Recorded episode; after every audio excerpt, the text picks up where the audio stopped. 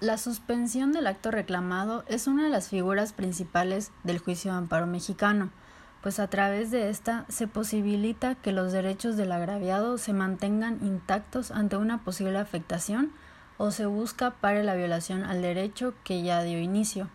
La suspensión del acto reclamado puede darse de oficio o a petición de parte. Para la protección de los bienes o derechos más valiosos, el juez de amparo de manera oficiosa decreta la suspensión. Entre estos derechos se encuentran el de la vida, la libertad personal fuera del procedimiento, en caso de incomunicación, deportación, expulsión, proscripción o destierro, desaparición forzada de personas o alguno de los prohibidos en el artículo 22 constitucional, o tratándose de la incorporación forzosa al ejército, armada o fuerzas aéreas nacionales. Cuando se trata de estos casos, la suspensión se decreta en el mismo acto admisorio de la demanda, comunicándose de manera inmediata a la autoridad responsable para que actúe en consecuencia. Incidente de suspensión. Dentro del procedimiento del juicio de amparo indirecto puede presentarse algunos incidentes, entre los cuales se encuentra el de suspensión.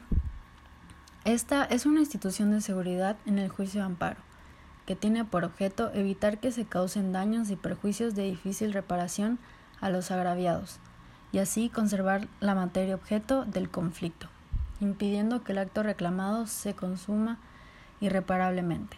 De esta manera, al concederse la protección constitucional, pueden restituirse las cosas al Estado que guardaban antes de la violación.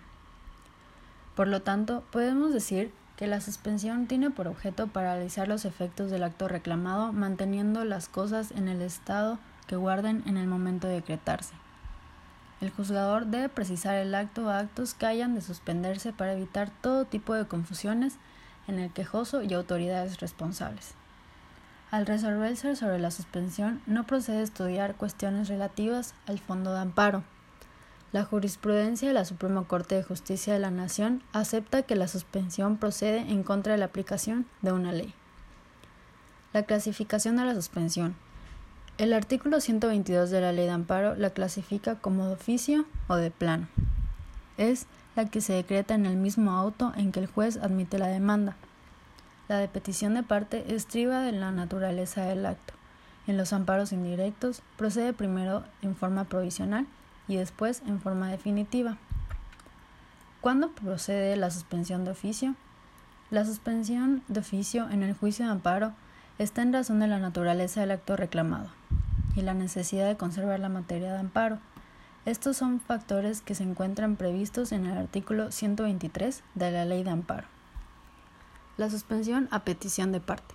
Estas se clasifican por suspensión provisional y suspensión definitiva. La suspensión provisional, como el nombre lo indica, surte sus efectos mientras se resuelve la definitiva, una vez celebrada la audiencia incidental.